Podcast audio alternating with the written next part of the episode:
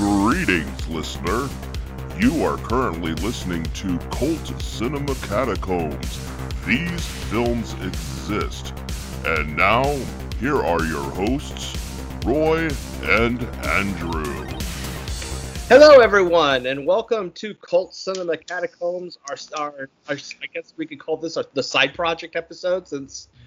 I I don't you know like, again I, I think that it's I think it's fine. I think this is something we should do.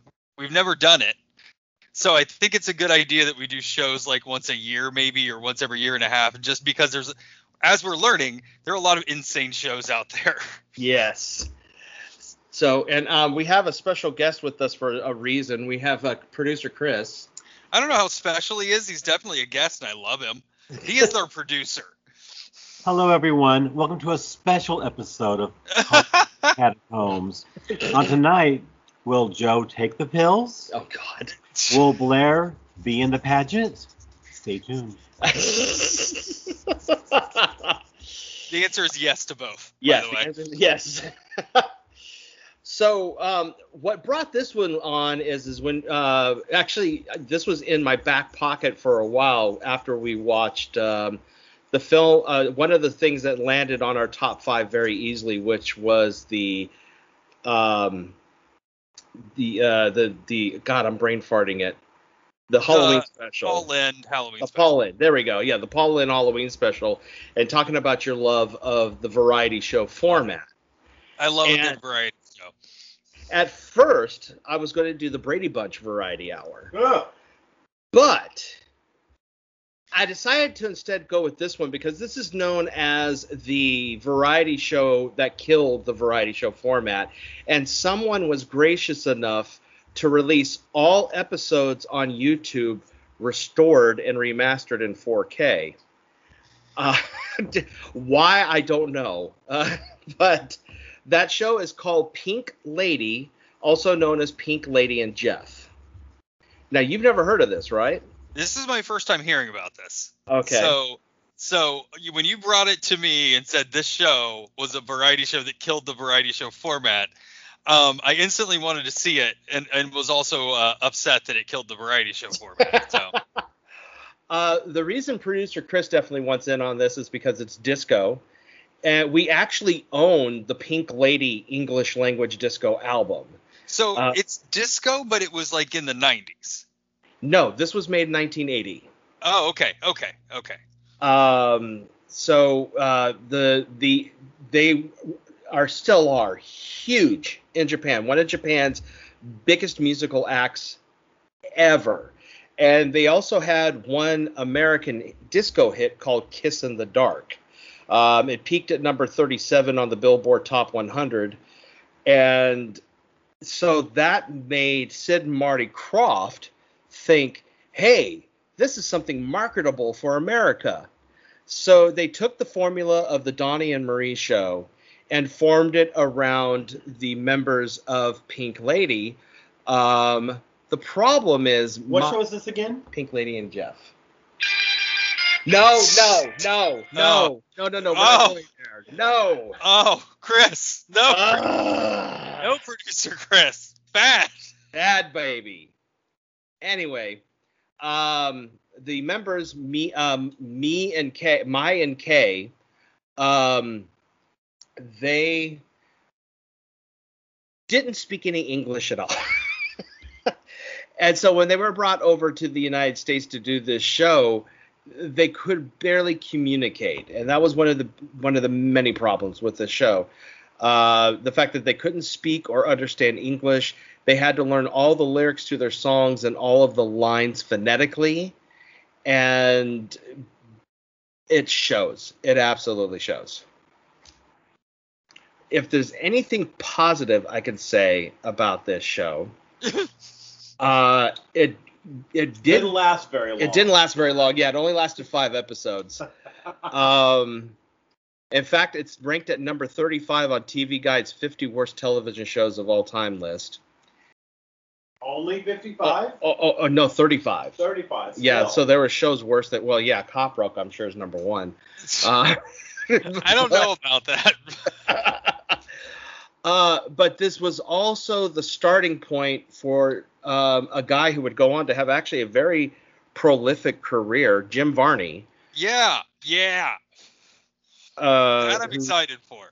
Yeah, so I mean, he was one of the the random uh, players on the show who would play different characters and whatnot. And then we have Jeff Altman.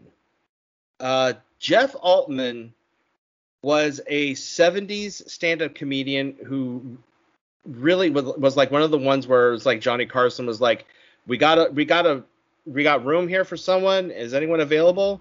All right, fine. Jeff throw just throw Jeff Altman in there. Jeff He's on speed dial. Yeah. Jeff Altman's what you get when you order Charles Grodin off Wish. Yes. okay. good good description jeff altman's big comedy um i guess you could say shtick Yeah. is he ha- he did like this very grotesque impersonation of richard nixon which we'll see in one of the episodes we're watching and also would do this gag where it made himself look like he was hitting himself in the head on a seat Okay. that's his shtick And Jeff Altman always looks like his, his, the look on his face, like even he's surprised he has a career. yes um, the um, the man went on to have um, an okay career after this. I mean, he's appeared on other late night talk shows and everything. Uh, apparently, David Letterman and Jerry Seinfeld and Judd Apatow like the guy. Okay. Uh, but yeah, he went on to just kind of like just have a, a meh career. Uh, so why they chose him to be the host, God only knows. God, yeah, God only knows because I, he was one of those type of people where if you didn't watch the Tonight Show regularly, you'd be like, who's this guy? sure. Um, there is this. I I will let you know I've watched one of the two episodes already, and this is not aged well. Get ready for a lot of 1980 Asian stereotype jokes. Okay. Uh, Yeah, uh, like the two episodes we're going to watch is we're go- of course going to watch the pilot episode because that pretty much sums up the, the the the the vibe and the feel and the theme of the show. And then I can't remember what episode number it is, but we're going to watch the episode where the guest stars were Hugh Hefner and the actor who played BJ on BJ and the Bear. that's a that's a stellar that's a stellar run up there.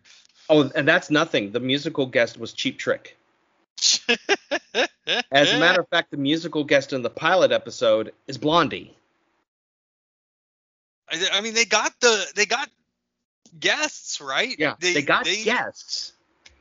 I yeah, they, they they got guests. They definitely had guests. It's just that uh, I, I'm pretty sure the guests were like, okay, give me the paycheck and let me get out of here. Sure. I, Hugh Hefner, you'll see, looked like he was very uncomfortable do, doing this show. And just to kind of whet your appetite, Hugh Hefner sings on this show. I'm looking now, episode four, and you aren't presenting me with this, which uh, upsets me at some level. I might have to watch it regardless. Um, episode four has Lorne Greene in it and uh, Florence Henderson. Yeah. Yeah, I'm only subjecting us to two episodes because that's how painful Pink Lady is. It's it's Oh, God. Okay. it's it's painful. Um I can't wait to hear your reaction to this. You'll see why this was the show that killed the variety show uh, idea. You definitely will. I think it stopped Sid and Marty Krofft's career for a while until uh, DC Follies came around too. All right. I mean, right. I'm I'm I'm ready to watch this. I love I, listen, watching two episodes of the other show we're doing this month today. Um, I was very quickly reminded about how poorly things age. So I think I'm ready for it. Um, I re- you know what's interesting about shows like this and about the Cop Rock is, you know, when I'm watching them, I remember the stereotypes that were put in front of us in the in the 80s and the 90s. Um, and I'm wondering if we have any of those today that are going to come back uh, to to kind of haunt us. A little bit. Mm, That's a Um, good question. because you know it's immediately like Cop Rock is immediately like all the first scene of Cop Rock. The end, like like is a is a is a crack house bust. There isn't Yeah, anything more nineties. Stereotypes are oozing galore in the in the very five first five minutes of that show. Right. And it's you know, and it's um you know it's very urban. Mhm. all like the entire bust is just all black people let alone the fact that we all know that that you know it was it was all meth you know it was all rural white america that was the problem but regardless like and i and i and then i was forced to think back like yeah that's that's what we were shown that was the stereotype. Yeah. after hour of of of you know cop shows and whatever it was that's what so so i think i'm ready for this i think i can take it i'm desensitized now cop rock has desensitized me And as I said, trust me, it's going to be all worth it for September and October. Believe me. So this is this is this is the this is the speed bump that we have to get through in order to get to the goods, basically. all right well i'm Alrighty. ready for it Alrighty, gang. We're about to subject ourselves to some bad disco and uh, Asian phonetic speaking here. Pigeon accents and racism here we go Exactly. Yes. As as as as one of the jokes that um, one of the girls say in response to about someone being pretty, she goes, "Who are we? Chop tempura?" oh my god Yeah. is george peppard in this anywhere Uh, lot of sukiyaki time. That's, that's, No. that's what it is. Okay. Gross, Here we go. ready. Here we go, folks. We'll be right back.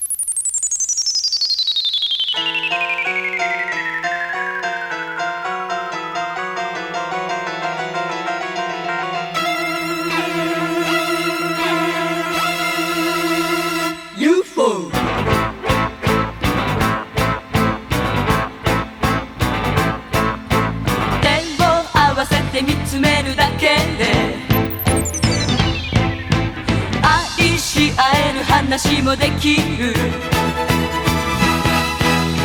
口づけするより甘くささやき聞くより強く私の心を揺さぶるあなた。物言わずに思っただけですぐあなたに分かってしまう。飲みたくなったらお酒。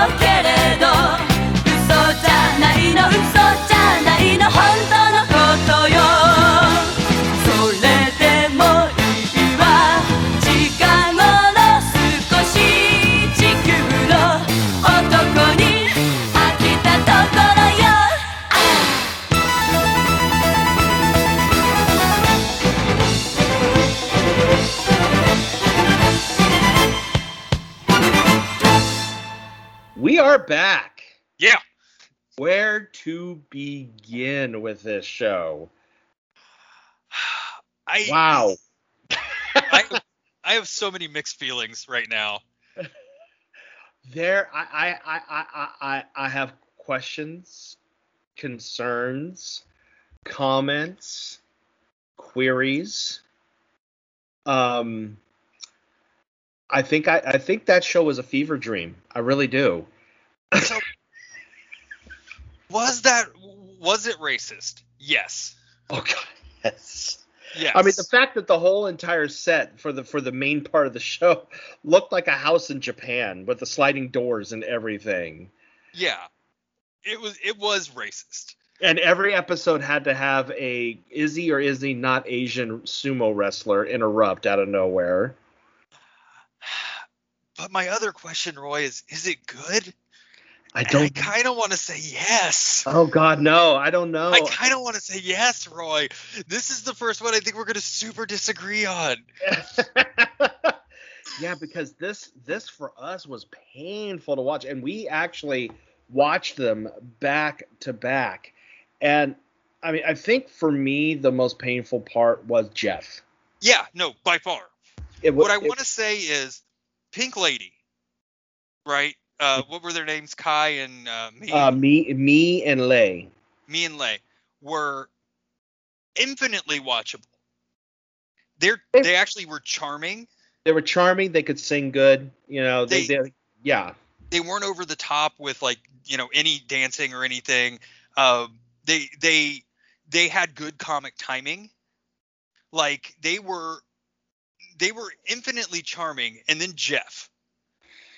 Doing the Mm. same bits in every single episode and and about half of the it, it was it was it was refreshing and it made my heart feel good but also hurt me infinitely that jim varney was in this thing oh yeah, I mean, he honestly looked like he was like, well, I gotta start somewhere. yep i need the paycheck so Yeah. here we go That's exactly what he looked like through this whole thing. I mean, thank God he went on to do better things, but yeah, I, it's just, yeah, he looked like he was in pain, but no one looked more like they were in pain than Hugh Hefner. oh hugh hefner was yeah yeah he was he was in a lot of pain doing this thing. Um no but but anytime it was just pink lady i was drawn i was instantly drawn to it. Like i liked what was going on. Like anytime they were doing a medley um even the even the really uncomfortable medley with bj and the bear bj Oh God, yes. Oh, who thought I- that was a good idea?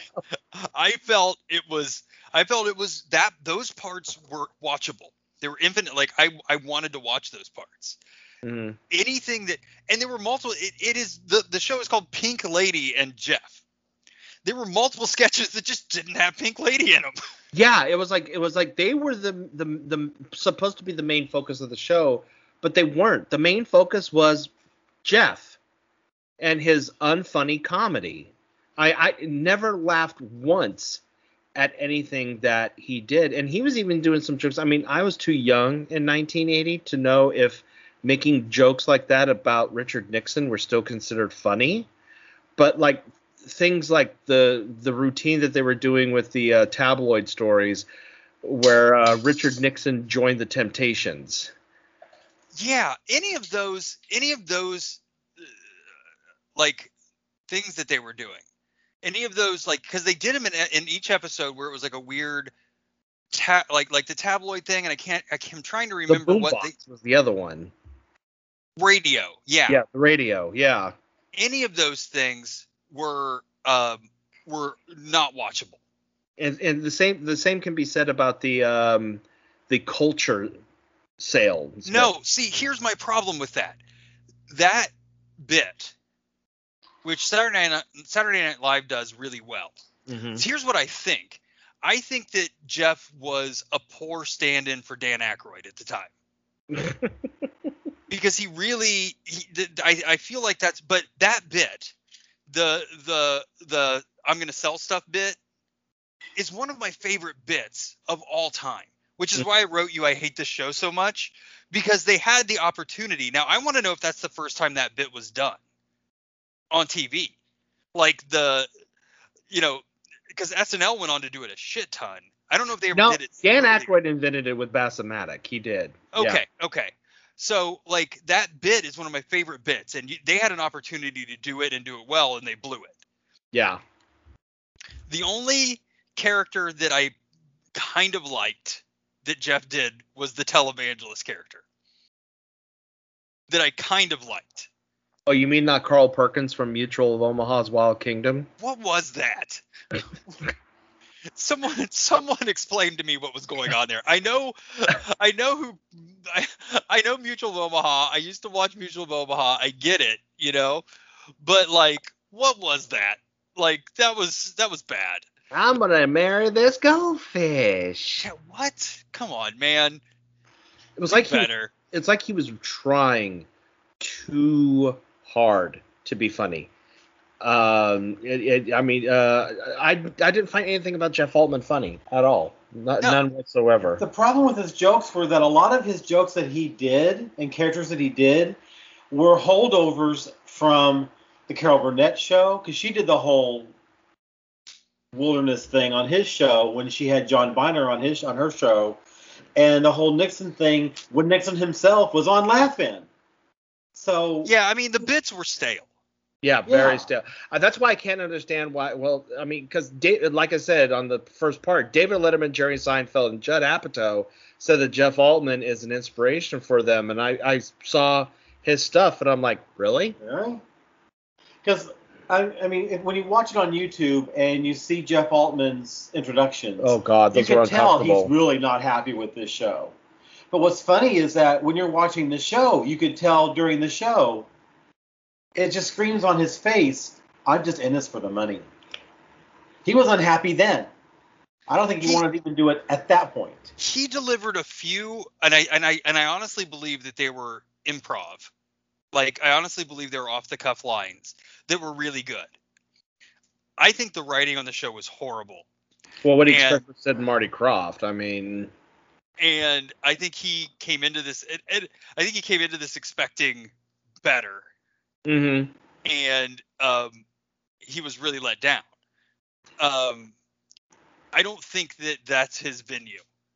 You Yeah, know what I mean? the only time I genuinely laughed, now that I think about it, was in the second episode that we watched when they had the guy from BJ and the Bear on there, and um, he made a mention about how difficult it is to work with a monkey, and me and Kei look at Jeff, and he's like, "No, don't don't say anything." Right. I that that was funny. I was like, okay, that worked, and but it wasn't because of Jeff's delivery that made it work. It was me and Kei staring at him. The way they looked at him is what made that joke work. because they're funny. Yeah. Even Because though they have good they timing. Really, yeah. Even though they really didn't know what they were saying because they had to learn all their lines phonetically and everything, you couldn't tell because they had good comic timing. yeah I, I enjoyed i enjoyed their performance. Mm-hmm. i really did. Um i enjoyed jim varney trying very much because i am i'm a huge jim varney fan. So you know is it jim varney trying to bring something to the show.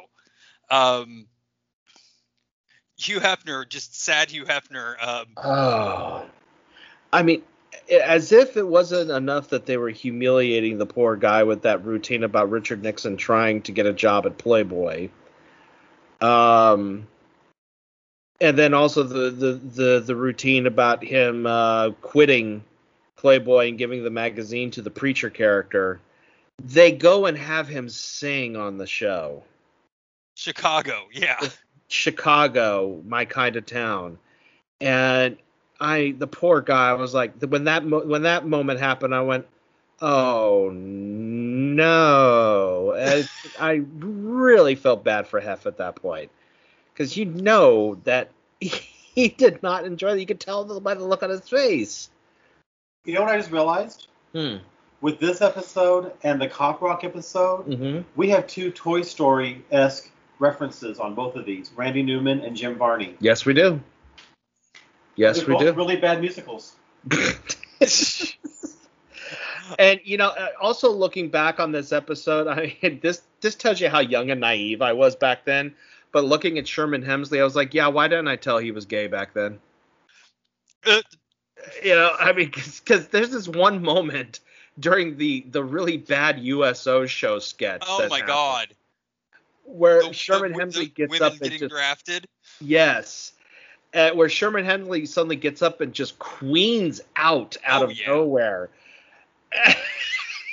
With that moment and the moment where he's winning the Oscar, those two moments, he just queens out, and I'm like, wow, yeah, um, there it is. Yeah,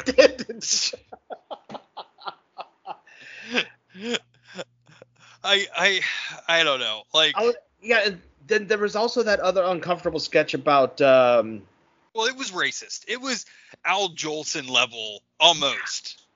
Well, yeah, it really was. I, especially when they introduced Pink Lady for the very first time on American television to sing Boogie Wonderland. But the the the beginning of Boogie Wonderland is Sukiyaki.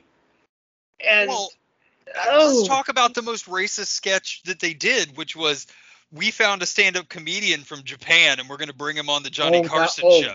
Yeah, okay, first of all, was it me or did he look like Steve Harvey? No, he did. 100%.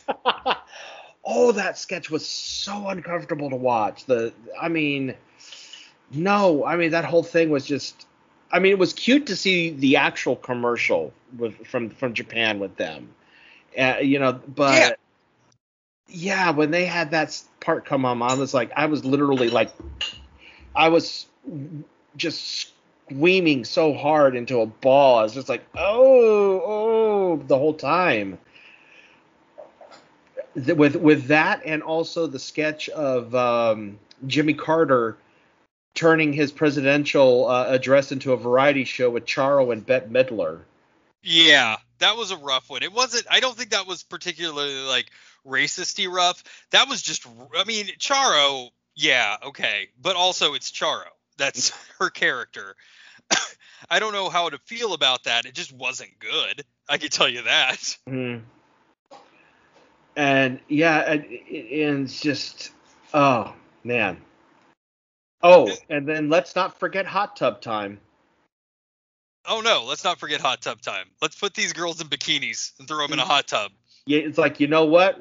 Let let's let's let's let's let's make them you know little skimpy little Asian hotties in a hot tub who purposely want to take Jeff and his tuxedo into the hot tub and strip him naked and bathe him. I was like, that's that's when I texted you like, what in the uh, memoirs of a geisha is this shit? Right. I mean, obviously it was it was super racist, and it was of a time when anti-Asian sentiment was through the roof. definitely Um, when did Gung Ho come out? um the mid '80s. Yeah, like I remember living through that time, you Mhm. know, and like it definitely was that way, and this show reflected that so hardcore. It was very uncomfortable to watch. But again, anytime that it was just them, it was absolutely watchable. Mhm. They're they're they're very charming. They're good performers. Like give me that. I don't need a sketch about um you know the whole the whole dance number the the the the gas the the gas shortage dance number. Oh God, yeah, I, I, I, yeah, that was, oh man, Well, like I said back during the Cop Rock episode last time, is that that was a TV show about musicals when musicals weren't being done. Case in point, by the time that Pink Lady and Jeff came along, variety shows had kind of been out. So when you gave someone a variety show, hey, here's a variety show, they're like, what? Okay, well, let's put these two pretty Asian girls together with a second-rate com- comedy act and let's just see what happens. Mm-hmm. And I, yeah, this is what you get. You get what you pay for. Well, at the- well, at the same time, this happened like right when the, I mean, it's the same thing that uh, happened with Xanadu and Can't Stop the Music.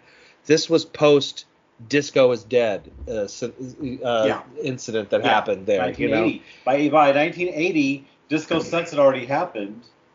and nobody was into disco anymore. There's Mhm. not, you know, not anybody any, any taste. So at the time, you know, disco sucked, and you're trying to do this whole disco thing during a post-disco era, and it's it's not gonna work. Yeah, but you got to see uh, BJ play a saxophone under a fake streetlight. That's true. That's true. And let's talk about. Okay, first of all, we were. Can we talk about how many buttons his shirt doesn't have? we we were promised a performance by Cheap Trick in the third episode, and it never happened. What happened to that? I don't. I'm guessing. I'm I'm guessing that in order to release it, the Cheap Trick maybe sued, so they had to cut the They scene just out cut it out. I guess so, because that didn't happen. And then when Blondie performed on the first episode, it was a music video. They didn't even perform Yeah. on the show. And I read, I found out that uh, Debbie Harry wanted nothing to do with this shit. And she was like, I am not appearing on this show. Here, I'll just film this and you could use that instead. That's crazy. That says a lot when she says no to that, but will go on the Muppet Show to to perform as a frog scout one way or another. That speaks volumes right there. I'm just listen. Yeah, uh, in order to to course correct, they had to bring BJ in to sing two songs, which I didn't even know he had a music career. Neither didn't did know- I. I even looked at Chris. I was like, he had a music career. And Chris said, yeah, he had a music career. he did on Broadway. Yeah, that's right, on Broadway. Yeah, I did not know that. And now then, of he's up here with a saxophone and a monkey and a shirt with not enough buttons on it, and he's being really uncomfortable with, with Pink Lady singing a uh, singing a medley. Yeah, you know, Bear had to come in out of nowhere. I was like, okay, there's BJ. Where's the bear? And then, of course, you know, here he came. Yeah, would you recommend this show? It's that's a tough. If you're a fan of variety shows, I recommend this show. With that caveat, I am a fan of variety shows. You know that it is one of my favorite formats. And it is known as the variety show that killed the genre. So if you're a fan of the of the of the genre of variety shows, I would suggest that you watch this show. If you aren't, stay far far away from it. Because this is not going to be like the Paul Lynde Halloween special. No, not. no, this is No. the opposite of that. Yeah. Well, you realize I don't know if you saw this online, but there's actually not an official title to this show. It was called Pink Lady. It was called Pink Lady and Jeff. It was called the Pink Lady and Jeff Variety Hour, the Pink Lady and Jeff Variety Show, or Jeff with Pink Lady. They never really actually officially settled on a title. Explains so a lot. They, they just called it Pink Lady for the for the, the on the title card of the show because they were the main selling point. But the, the studio officially never had an actual title for the show. and that, that answers a lot because, Yeah. yeah, because it, it was. They did know how to market this. yeah. Hey. I I see some executive going to going to Japan, seeing Pink Lady, seeing how popular Pink Lady is, deciding they wanted to import that to the U.S., hmm not understanding how to do it, and then failing miserably. Yeah. That well, that Sid Marty Krofft right there. That that was them. This was their brainchild. So yeah. Um, and I remember, like I said, I, I said in the first one, they wanted to basically kind of do a Marie, a Donnie Marie Osmond show with this, and even at that at that point, that show had, even though it was still on the air, uh, it was still seen as passe as well. So it was just a bad idea all around. Did you read about the, about Sid Marty Krofft's original concept for the show? No. The show was supposed to open up with a cart with a, a, a Chinese takeout container Oh dear. sitting on its side. The flaps opened up, and they're all performing inside the Chinese takeout container. So it was going to be more racist. Yes, the studio said, "Hell no, let's just give us Donnie and Marie." But that's what that's what Krofft wanted to do. They wanted to have it like a, a, an actual white and red Chinese, you know, takeout box. It opens up, and this whole thing takes place inside the takeout box. Oh my god. I would love that. Oh god. I was all for that. Oh my Are you gonna god. go, baby? If you're gonna go racist, go full tilt boogie racist. None of this subtle shit. If you're gonna make me hate you, There was nothing subtle about the racism in the show. Trust me, Do you was. think that they knew how racist it was No, at I any don't point? think they did. No, No. they had no idea what was going on. They, I don't think they really. I, I I- I remember reading that they were frustrated that it took three episodes for them to finally perform one of their own songs. UFO, yeah. Yeah, UFO. uh, Which is a fantastic song, by the Yeah, way. but apparently they couldn't perform any of their other songs on the show. It had to be stuff that was American hits, and they were like they they weren't happy with that. They also weren't happy with uh, being turned into characters. Uh, they weren't happy with uh, you know basically what made everything that made them famous in Japan. They did not do on the show, and they were not happy about that at all. I can see that for sure. Mm-hmm. And it and I don't know if this is completely true, but I got to imagine that it had to have at least to some extent like blown their chance for success in America. You Yeah. know?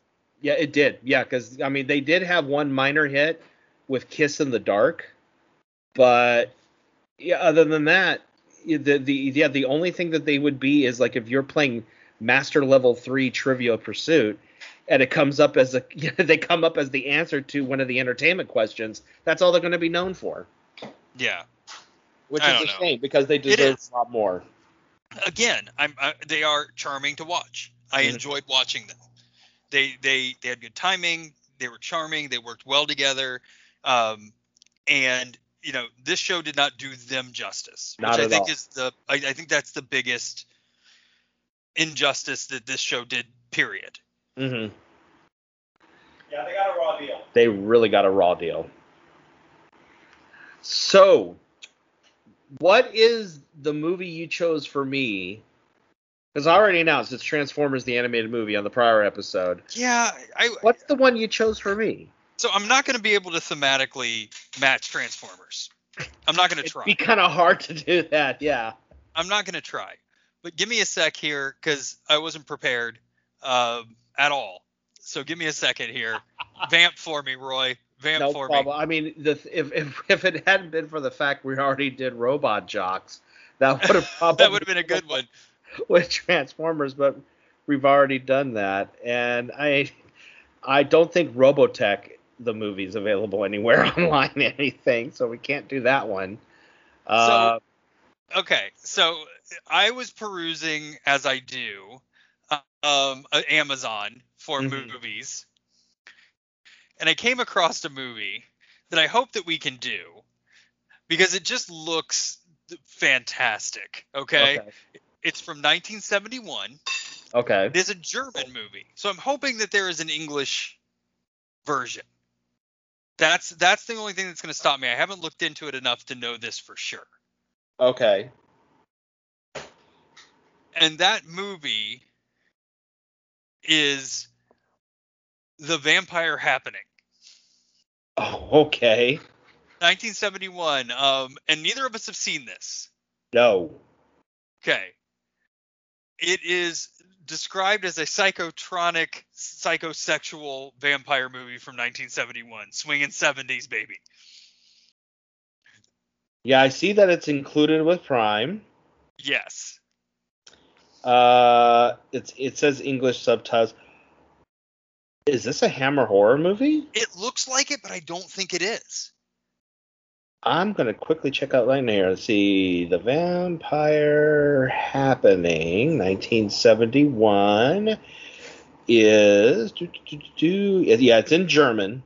So hope so. Yeah, we'll have to if we watch if we watch it, it'll have to be with Is- um, subtitles. So Is this our first subtitle movie? I might have to switch it up because I don't know if we can take a subtitle movie. Oh my God! The uh, it is a horror comedy directed by Freddie Francis. The tagline for the movie was "They only bite at night." Yeah, yeah, it looks fantastic. Yeah, it looks really, really right up our alley. I'm sold. Hell, if we if we do it with subtitles, I mean, we got through pre- Premutos. I mean, it, That's it- true. That had that had that was in English with German subtitles, which makes no sense. I mean, that Let's makes jump on. Hell, hold on. I'm gonna jump on Prime really quickly just to see if it um if it has dubs. Oh, I'm not signed in. God damn it. Look and see if it has dubs. I'm actually right now on YouTube and taking a look right now. Okay, the version on YouTube is in English. Okay, so there's an English version. Perfect. Yes. Yeah, So but it's it looks like swinging 70s uh, Hammer meets psychosexual weird stuff. One of the tags on one of the tags on IMDb that I just saw says toe sucking.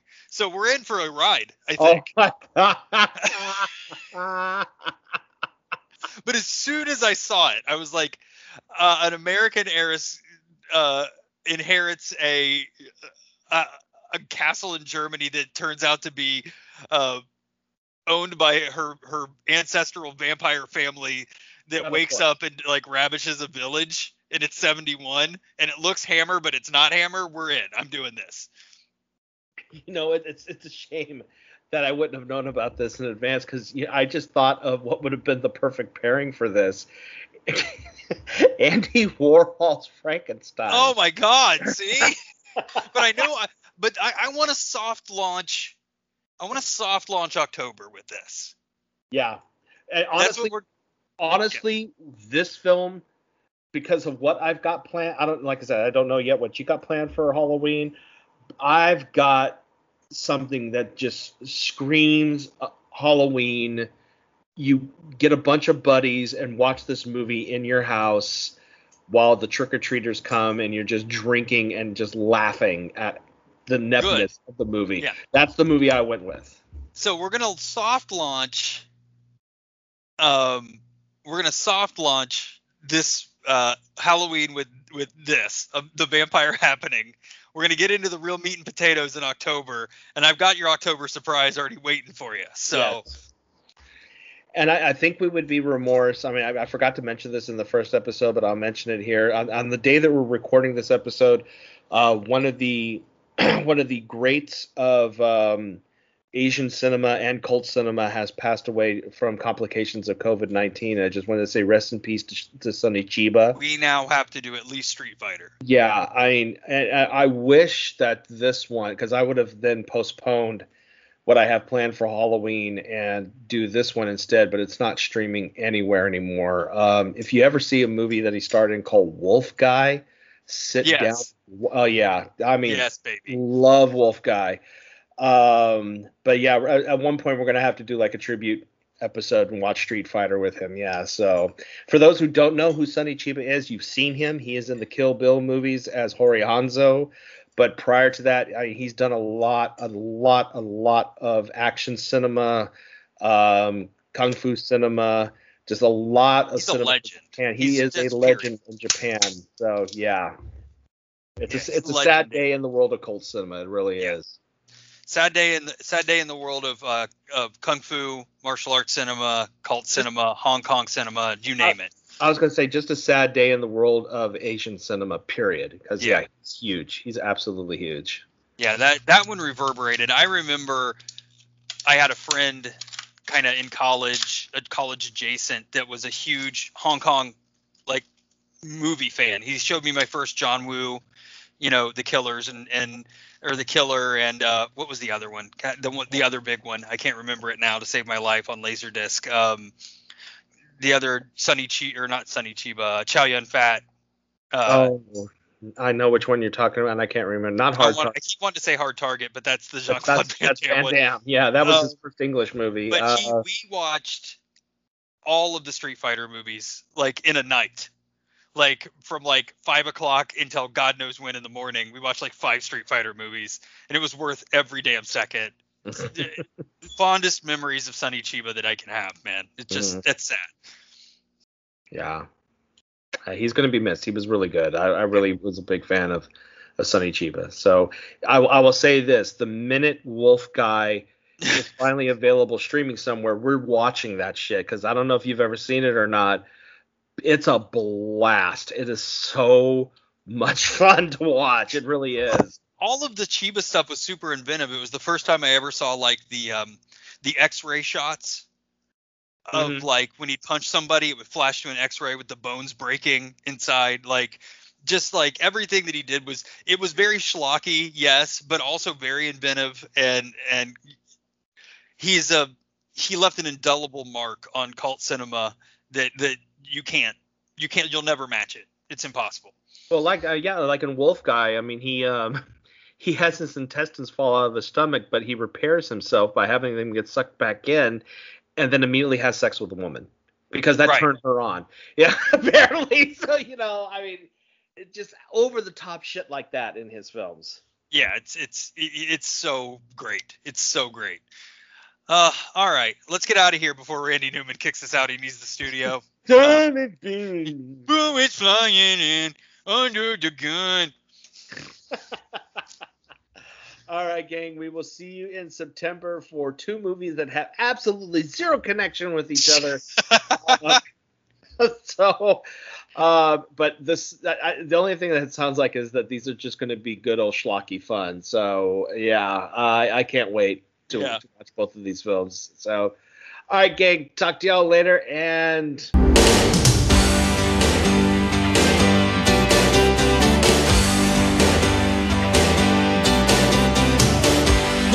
Sunshine, tears and rain, precious memories of years gone by. Hours of darkness, fear and pain, all the time that we had.